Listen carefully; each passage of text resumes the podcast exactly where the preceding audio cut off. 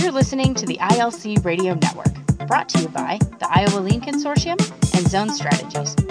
Here's your host, Stephen Wilson. With me today is Norman Bodek, and if you've been around uh, Lean at all for, for any length of time, Lean Continuous Improvement, uh, the name Norman Bodek should not uh, come as a, a, surprise to you or, or be new to you. Um, but uh, some may also, as, as I've uh, read, uh, known him as uh, Mr. Productivity, Mr. Lean, the Godfather of Lean. That's an interesting one. I'd like to uh, find out about that, Norman. Um, but uh, he's also a uh, an author, speaker, and now adjunct professor at Portland State University, teaching a 10-week course in the best of Japanese management practice. Uh, he's written several books, and as you can see on the website, I do have those uh, some of those uh, resources there available for you. Uh, but Norman, I'd like to welcome you to the program today. Steve, thank you very much. It's a great privilege for me to be here.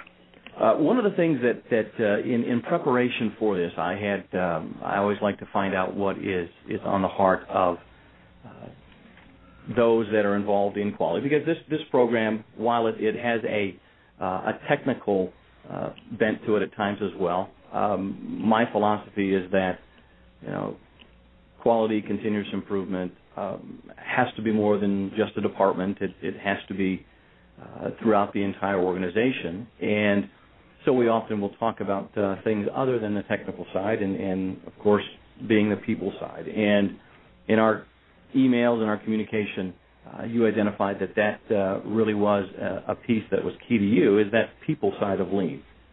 Is that uh, is that yes, have you right. always had that perspective?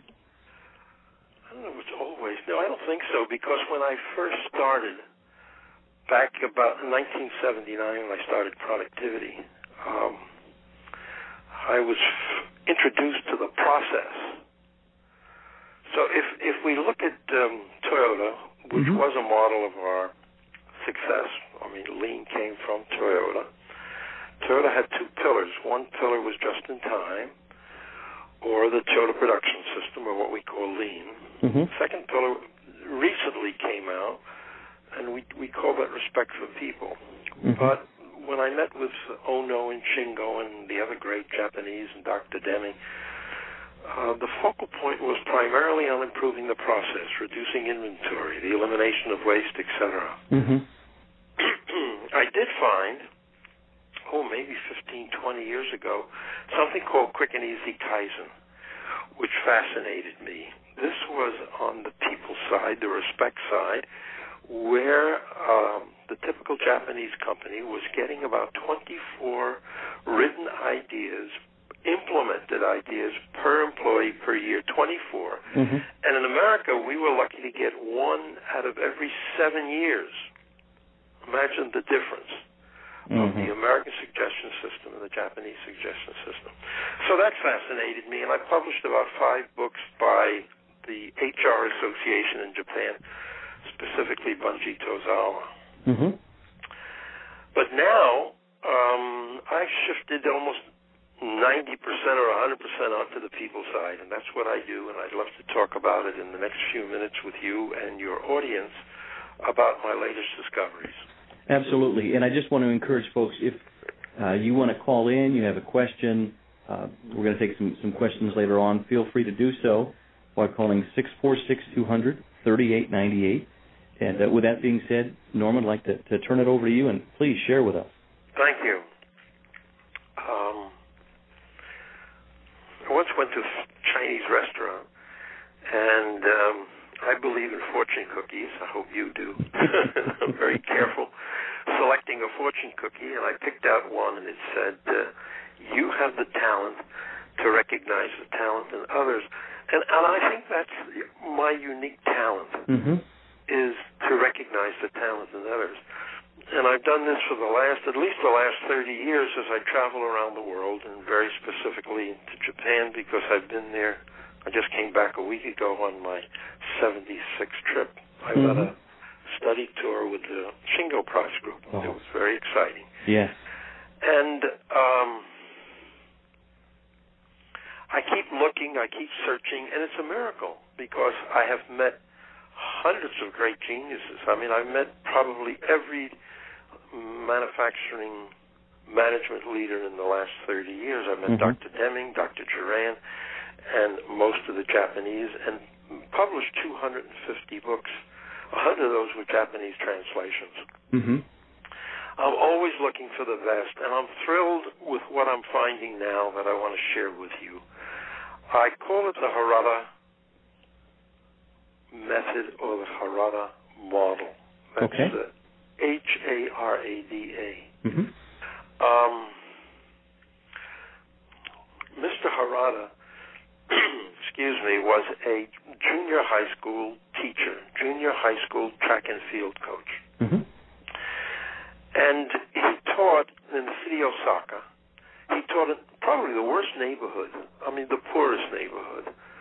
Um, the school was probably the lowest rated in the city of all the schools, both academically and um, um, athletically. Mm-hmm. They were they were a bad, poor neighborhood, poor school, etc. Somehow, miraculously, he studied, he searched to try to find the best way of reaching these children to help them, to inspire them to find a better way for their life, to take personal responsibility in their in their life and not just blame society or blame parents, etc. Mm-hmm. Mm-hmm. And he studied people like Stephen Covey and many other great people around the world. And he came up with this methodology, which I think is incredible, because through this process that he put together, and it's a series, series of steps, um, 13 of his students, 13 of the of the the, the athletes at the junior high school became the number one athlete in all of Japan. 13 of them won gold medals, like in shot put and uh, uh, javelin, etc. Mm-hmm. Not only 13 won gold medals, but the entire school was uplifted to become one of the better schools in all of Osaka. This is still in the worst neighborhood, Mm-hmm. but the whole school is being raised academically and athletically from his concept. He did this about, I'm not sure exact number of years, maybe about 15 years or so, um, that he taught at the school system. And most recently, in the last seven years, he's been teaching industry. And about 50,000 people in Japan have been taught the Harada model. Mm-hmm. And I'm very excited about it. I, I'm working with him now, and I'm writing a book with him to try to teach this to America and the West. And I'll try to go through the concept a little bit with you about what it means and why I think it's so important in relationship to our topic is respect for people. Please do, yes. It's funny, you know, on this last trip, I took a survey of the travelers. There was about oh, maybe 28 of us Mhm. on the trip. It's quite quite large for me. Um, and I asked them to rate the prime responsibilities of managers. And I gave them a list. I said productivity, quality, process, uh, people happy at work, um, making great products, um, having a great process, developing new products. Um, and one category was helping people grow. And I said, could you rate this on a scale of 1 to 10? Which is the, the most important to you or, Yeah. or to a manager? And I was astounded with the result in that what came out number one by far was helping people grow. Mm-hmm. because in a in a in a in a sense that's one of the lowest priorities. When you really think about it Mm-hmm. um we go to school. I get a little little I skip around a lot. Hopefully I'll come back and give you the keys during this period of time. But we go to school maybe say say we go to school and, and we graduate high school that's about 12 plus kindergarten 13 years then if we go to college, another four years. This is continual study, continual learning, continual growing. Mhm. We don't have a choice. We go to school to learn and grow. And then we go to work. And then it stops. Yes. In fact, I hear companies that talk with pride about giving two hours a month in training to their employees. Right.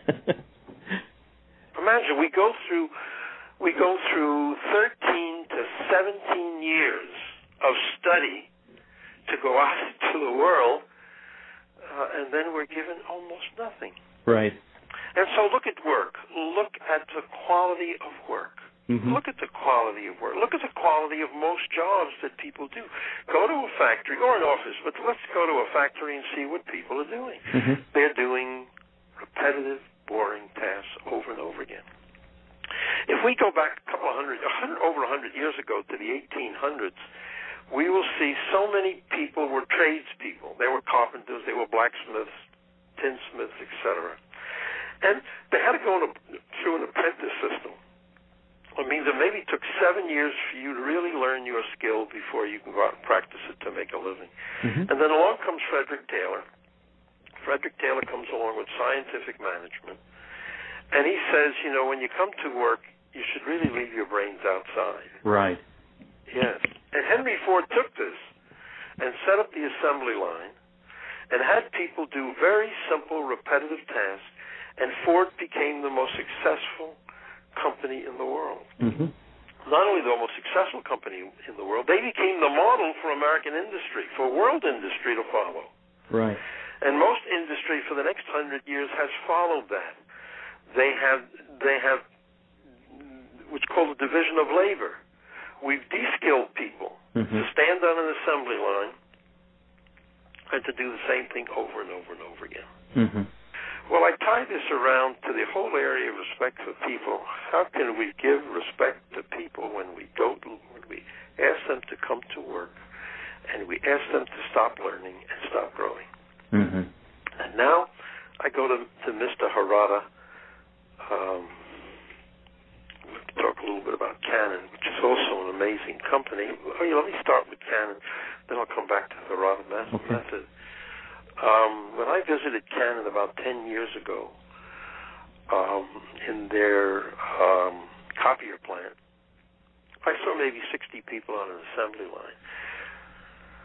And each person would stand on the line and they would have the same task to do over and over again, maybe one minute takt time, so they had one minute to tighten a few screws, uh, and that was their job, and that's all they did during the day.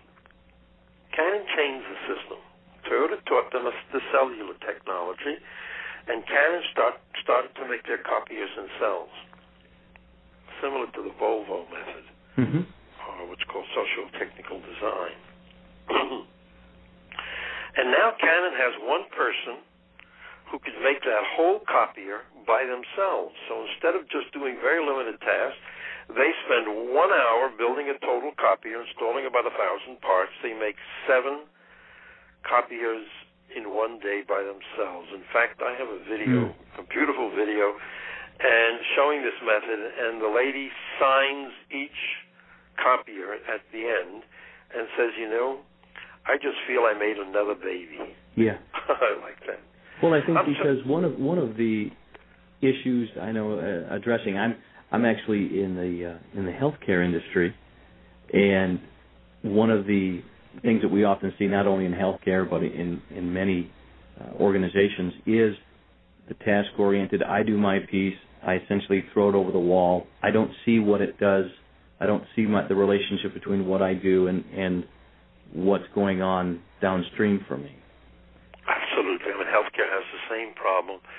I mean, look, it may be a little bit more sophisticated because a doctor has to go to school, you know, and it's such a fine art. Same with nurses, the same with technicians. They're all very highly trained, but they're all very task oriented. Communication is very bad, and we end up with 200,000 mistakes, 200,000 deaths a year in medical error because Mhm. we, we don't. We'll, we'll come back to that Mm-hmm. because I think the Harada method um, is a great step for us, a great step in the right direction to help people become successful in life. Successful in life is not just making a good living, which is important, especially today with the high unemployment. It's, it's very important to make a good living. And I'm not denigrating people that are doing repetitive tasks because they have to make a living. Mm-hmm. I'm just asking management to rethink what their role is in relationship to people at work. What is the manager's role? The main manager's role, and I like this group that I traveled with, which said the main role of a manager is to help people grow because if people grow and they build their skills, then the organization is so much better and so much more powerful. But how Would do you say that that lines up then with the the notion of the one of the, again one of the tenets of Toyota Way is that that culture of learning. Well, it should be, and it's it's funny because I went to Toyota and I had been visiting them uh, at least twice a year. For the, I've been there so many times mm-hmm. in the last number of years. I was just at Toyota a couple of weeks ago, and I, I saw a very good plant at Toyota. By the way, I did see a plant where where people are doing many many different things, but it's still very limited. Mm-hmm. It's still very limited. I mean, they still have a limited takt time. This takt, you know, takt time is related to how many how many products or how many cars leave every day. So if we're if we're uh, making 500 cars, then they have a one minute takt time, and the whole plant is balanced for one minute. And there are many jobs in that plant that that worker just does the same thing over and over and over again. Mm-hmm. Every minute, I saw one worker tightening a bolt in one plant, and that's all he does all day. That's his job. Mm-hmm. So even Toyota has a long way to go in comparison to what Canon does, mm-hmm. which is to expand people to their capability of what they're capable of doing. At college, I asked 50 students, how many of you know exactly what you want to do to be successful at life? And these were all graduate students getting their master's degree. Mm-hmm. 50 students in the class. Three raised their hand three students told me that they knew what they want to do when they graduate college. I was amazed. Mm-hmm. Then a few weeks later, I had my own class of 25 students, and I asked them the same question. How many of you know, raise your hand if you know exactly what you want to do in this life? They were mostly seniors. I got the same three. I was astounded. Mm-hmm. But then I had the privilege of teaching them the next 10 weeks the Harada model the Harada method. And at the end of the class, every single one of my students had picked one thing that they want to succeed at, worked out a, an exact plan how to get there, broken down to what we call a long-term plan, to a monthly plan, and to a daily plan. So every day they knew what they had to do on their job or at school, but included in that was what do I do today to be successful in life? Mm-hmm. It's a, it's an amazing process. And it's for some reason it's not easy for people. I would ask my grandchildren and I would say, Douglas, what do you want to be? And Douglas would always say, Grandpa, I don't know what I want to be. and it's really funny because if you ask a three, a five year old, what do you want to be? I mean, almost everyone knows. I mean, I want to be like Daddy, or I want to be like Mommy, or I want to be a fireman, or I want to be a policeman. Mm-hmm. They're all very definite. And then we go to the school system, and we end up afraid to pick something to be successful at because we might fail. Right. I mean, our whole system, it's unfortunate, spending time in my writing and teaching, trying to correct our school system because the whole school system is predicated on failure. Mm-hmm. I mean, every time you make a mistake, your grade goes down, and we become very fearful of not getting our A's. Mm-hmm. Absolutely. Yeah, and and this ends up in people's fear of picking something to be very successful at. But if you don't pick something to be successful at, then you're not putting in your energy. You're not working towards your own success. Mm-hmm. And then when you graduate college or graduate high school and you try to get a job, you're just very happy to take what industry gives you. And if you, when, when I give a, when I keynote a conference, I always ask people, what's your favorite day of the week? Steve, what's your favorite day of the week? What what do people say? Most people are going to say Friday. Friday, of course, because mm, the weekend. The, the weekend. weekend. is coming, and I have a chance to do what I want to do on the weekend. Mm-hmm. And I can learn, and I can have fun on the weekend.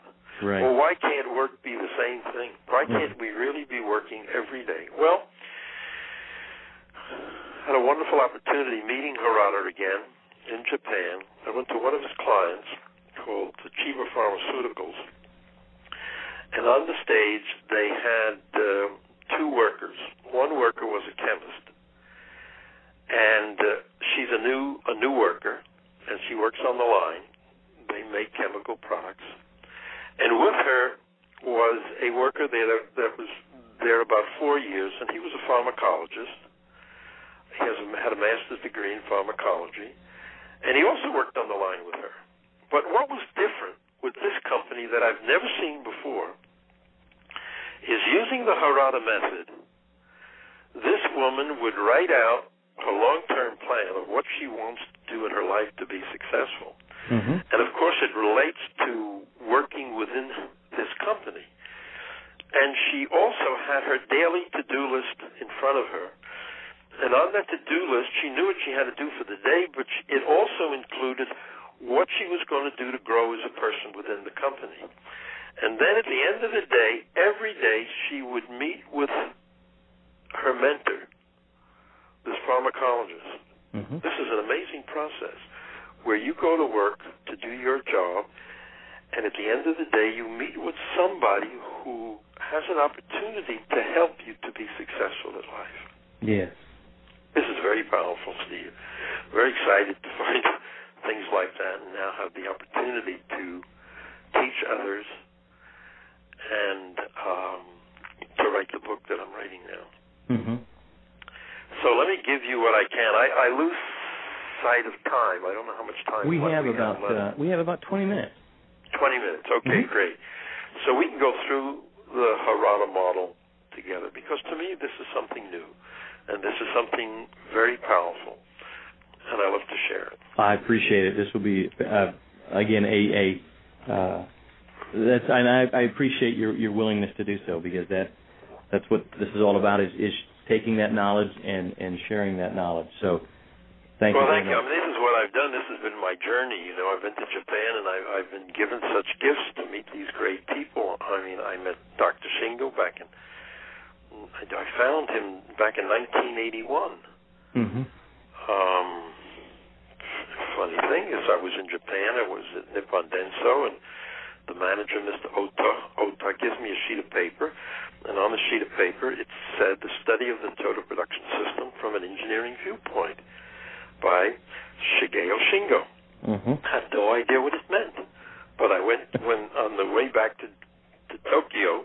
When I got to Tokyo, I called the Japan Management Association and I said, "What is this all about? This sheet?" He said, "Well, Dr. Shingo just published a book called The Study of the Total Production System." I said, "Could you send me two copies?" They sent me two copies, and I I read the book on the way back from Japan, and I was fascinated because it was the first time that I had anything in detail on the Toyota production system. I mean, I had I had smatterings of it, Mm-hmm. but I didn't have the detail that Shingo gave us about what this was all about. And then, of course, I got so excited that I went back to Japan to meet Dr. Shingo. And I met him and I asked him if he would come to America and give me the opportunity to work with him. It was such a great privilege for me to work with him for the next 10 years. Mm-hmm. So, Mr. Harada reminds me of Dr. Shingo, how excited I was when I found Shingo in the Total production system. And now I find something that gives us the opportunity to really give respect to people, not Mhm. just in using words, but giving people respect is giving them something that they, they could be successful at in life. So we start off and we ask people, what do you want to do to be successful at? Most people say, I don't know. So Harada gives the following. He says, okay, I want you to give your best guess. What would you like to be to be successful at? And write it down. And now I want you to think in this next week and write down 10 variations. So what do you want to be? Well, I want to be an engineer. What kind of an engineer? Well, I'd like to be an electrical engineer. What kind of an electrical engineer? Well, Mhm. I'd like to work, work, work on uh, um, new Apple products or whatever. You know, you keep probing yourself Mhm. to try to come up with something as specific as possible what you'd like to do in this life to be successful at. Like I had one student at college in my last class that wanted to work with companies that make prosthetics. Mhm. I don't know why. I mean, there was nothing wrong with him Sure. uh, physically, but he wanted to work for the company that produces artificial limbs. And I thought that was wonderful that he was that he wanted to work specifically for a company, and then he he qualified that in writing down specifically what he wanted to do with that company to be successful in life. Mhm. Once he knew, I mean, this is amazing. Now he knows what to read. Now he knows what to study. Now he knows what to do to build his skills. Right. Now he now he looks at who are the best people in the world that are doing this. How can I mirror them? How can I learn from them? How can I copy them? How can I even be better than them? Mhm. This is such an amazing process. Well, and then during this week, Mr. Harada says, "Well, talk to your um, talk to your friends, talk to your your parents, talk to your siblings, and and see what they think about your choices. Maybe they can help you pick the one thing that you want to devote your energies in your life to be successful in." Now, a lot of people say, "Well, maybe I'll pick the wrong thing." Well, that's okay. It's better to pick the wrong thing than to pick nothing. Right. I mean, it's better to put your energy into something learning and growing than to just sit stagnant Mhm. and hope that somebody will come along, you know, and give you something that you're going to be happy at. Yeah. Because believe me, Stephen, most people love Friday. Most people don't ex- don't get excited on Monday. They don't say, "Thank God it's Monday." Right. Uh huh. Yeah, I think this is a tremendous key that Mr. Harada is giving us to be successful in life. And I want to devote, I have picked as, as what I want to do to be successful in life, even at my age. I want to be the best in the world teaching the, the Harada method. Yeah. I really do, outside of Japan, outside of Harada. mm-hmm. I want to learn this so well that I can help other people being successful in life. Mm-hmm. And so, the next thing that we do, after we've picked one, we then divide, we then select eight areas that we have to put our attention to to attain our goal. So let's go back to this man, and he, wanted to be uh, not exactly, but let's say he wanted to develop new, new, new methods or new technology to help people that are missing limbs. Mhm. And he was going to pick that as his profession to find out what the best people do at this moment and how to improve on it to make other these people's lives better. Okay, so now we say, I want you to divide this into eight areas to attain this. This is what's called the 64 chart. And we're going to pick, give you an example. If, if it's prosthetics, then I have to know the field of prosthetics. Then I have to study. So one area is study. Okay. So the next thing I do is I, I want to, uh, I mean, I want to study what the best thing is out there. Then I might want to build my skills. Maybe I want to learn how to make prosthetics. Mhm. So I have to build my skills. How am I going to go about that? That's another area I want to build my skills.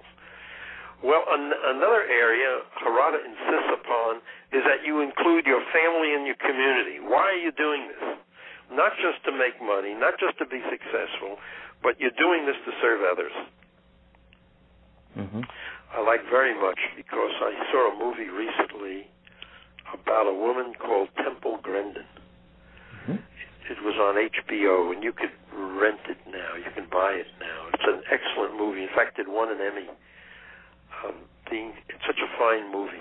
And this woman had autism, and um, she said that the purpose of life was one to help others, and to do and, and two is to do something of real value.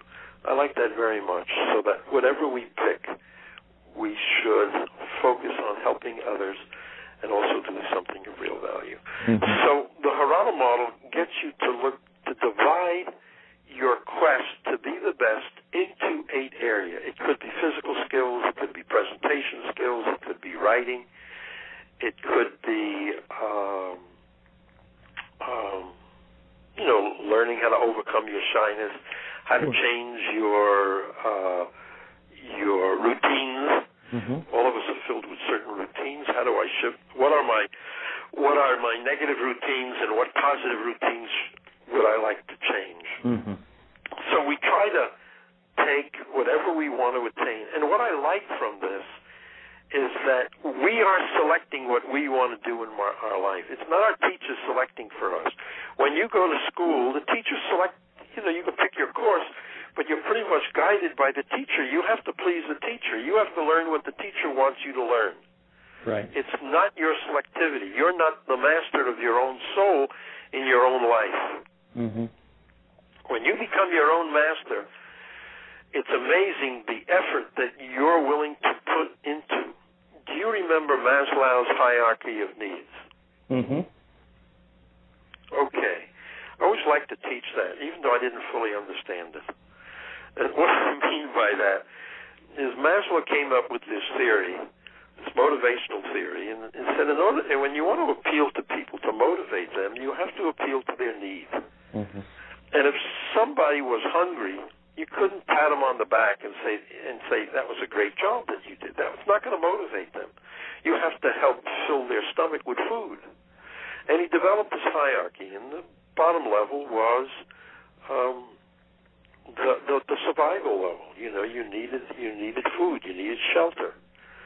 Uh, the second level was, I think, security, and then the next level might have been esteem, something like that. I don't know if you Mhm. remember them. Not off. Uh, not off the top of my Yeah, head do, do you remember what the highest level was? The highest level. Highest level was uh, self-actualization. You got it. Very good, Steve. It was self-actualization. It's amazing we're taught this. But what do we mean by self-actualization? Mhm. And how do we attain it? What do we mean by being self-actualized? Self-actualized is really fulfilling your destiny. Just like a rose bush, you know what I mean? A rose, a rose, a rose has, you know, the fulfillment of, of its duty is to make a beautiful flower. Mhm. It's as, a, it's as if everything on the earth has a certain role to fulfill that they should find and be the best at. And self-actualization, if you could find something to actualize your inner being, to actual to fulfill what you're capable of doing, Mhm. and then you work towards that, Maslow's saying you'll be highly motivated. And if you look at, you know, uh, Madame Curie or Einstein or any of the great people that we admire out there, they found something, and they were willing to devote their lives to it. And m- m- money plays a minor issue in this. Of course, you want to make a good living, but Rembrandt, who's probably the most outstanding of all artists today, I'm not Rembrandt, Van Gogh Mhm. because Rembrandt is great also. But you take you take Van Gogh. I was in the Van Gogh Museum last year, and he spent his whole life painting and never sold one during his life. Mm. And a Van Gogh today goes maybe an average goes close to a hundred million dollars. Yes. And what he did is, is of course he focused on his self-actualization. Mhm. Okay, going back to the Harada model now. So the, the the step is to you determine what areas you have to put your attention in in order to fulfill your destiny of being successful in life. Mhm. Then we take each area, and within each area, we try to come up with eight specific tasks, eight specific things that we're going to do to attain to attain our goals. So let's go back to the people in prosthetics. Uh, he, he writes down, well, I have to study the field, and one task is I have to read the book by Harry Smith because Harry Smith is one of the leading um, developers of prosthetics in the world. So I'm going to study what he did, and uh, he's written this exceptional book. And so I'll write down that I'm going to read this book, I'm going to study this book, and I'm going to do it by March 16th. Mm-hmm. So we have to be very specific what we're going to do to attain our goals, and then we um, put down the exact time frame we want to accomplish this. All right. And we create this 64 chart. Okay. Okay. Next step is there's a number of different a number of different tools that that Harada has given us that are fabulous to work with and develop. And one of them is is to develop a long-term plan. So long-term could be five years, ten years, or it could be the next three months. Depends upon what you're accomplish, trying to accomplish and how fast you want to accomplish it to be successful in life. Mm-hmm. I like to work on a three-month plan. So every, even though you're having a long-term plan, we should have a three-month plan to lay out how we're going to take these tasks that we put on our 64 chart and accomplish them. And here, in, in Harada's analysis, which I love very much, is I'm going to look at if I'm successful, what would it mean to me and others? And if I'm not successful, what problems do I have to overcome? It's an interesting form to look at, to start to lay out what I have to do in this period of time to be successful. Then I create a one month scheme. And on this one month plan, I'm going to take 10 of the um, specific things that I did on the 64 chart. I'm going to take 10 of them and put it down. This is what I'm going to accomplish this month.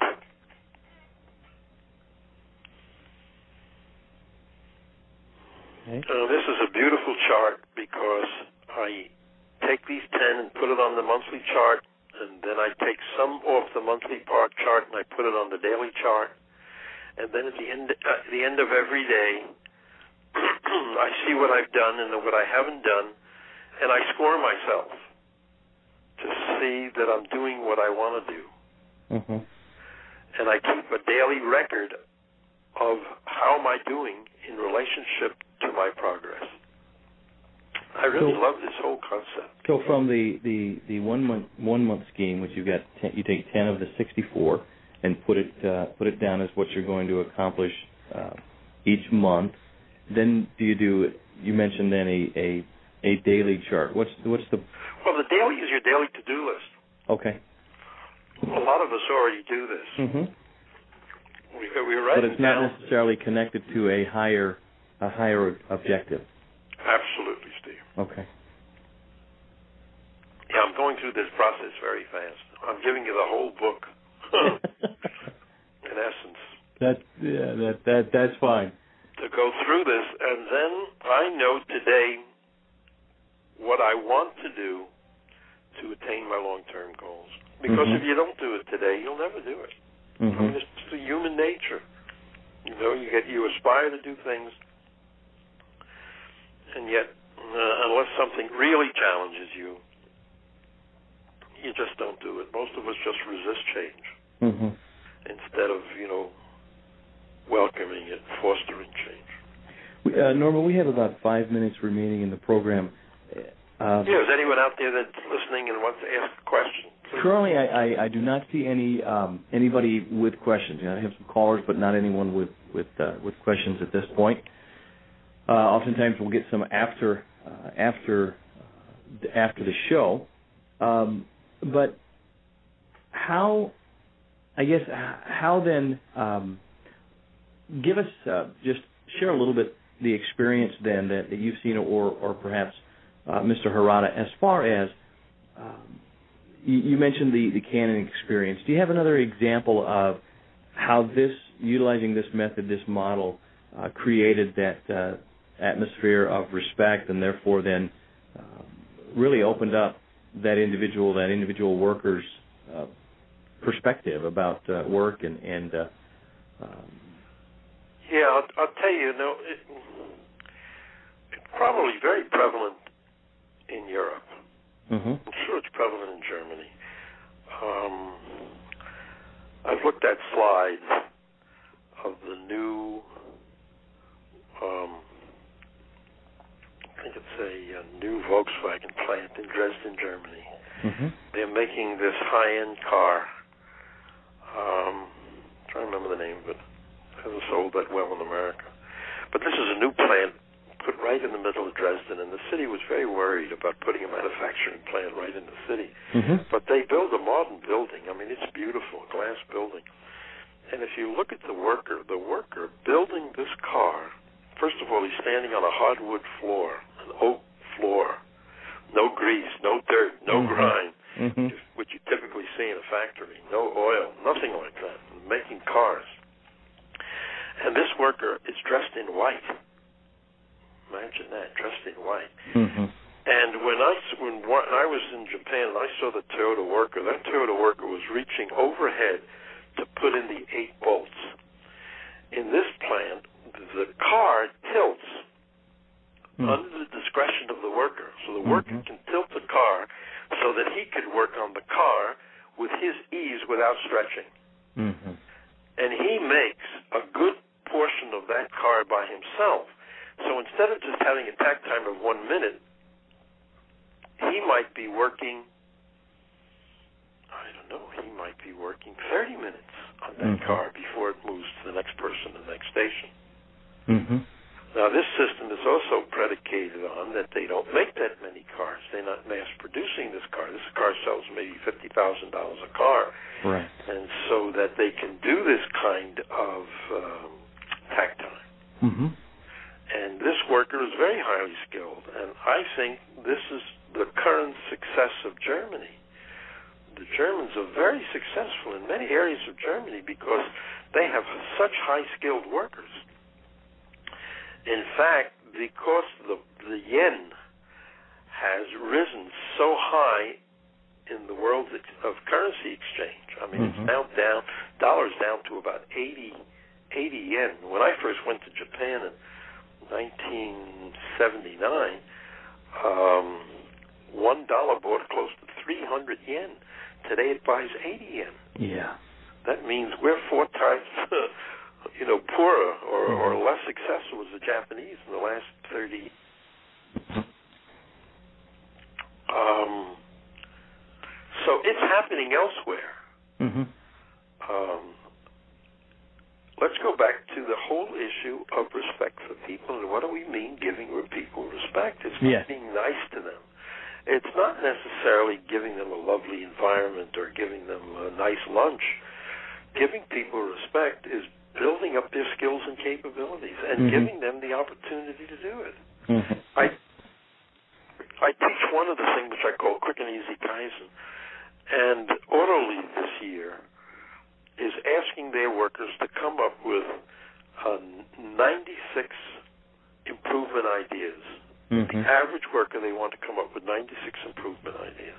Last year, one of my clients, Gulfstream, who won the Shingo Prize, came up with 33 implemented ideas per worker. The average in Japan is about 20 to 24 ideas. The average in America is about one idea every seven years. Yeah.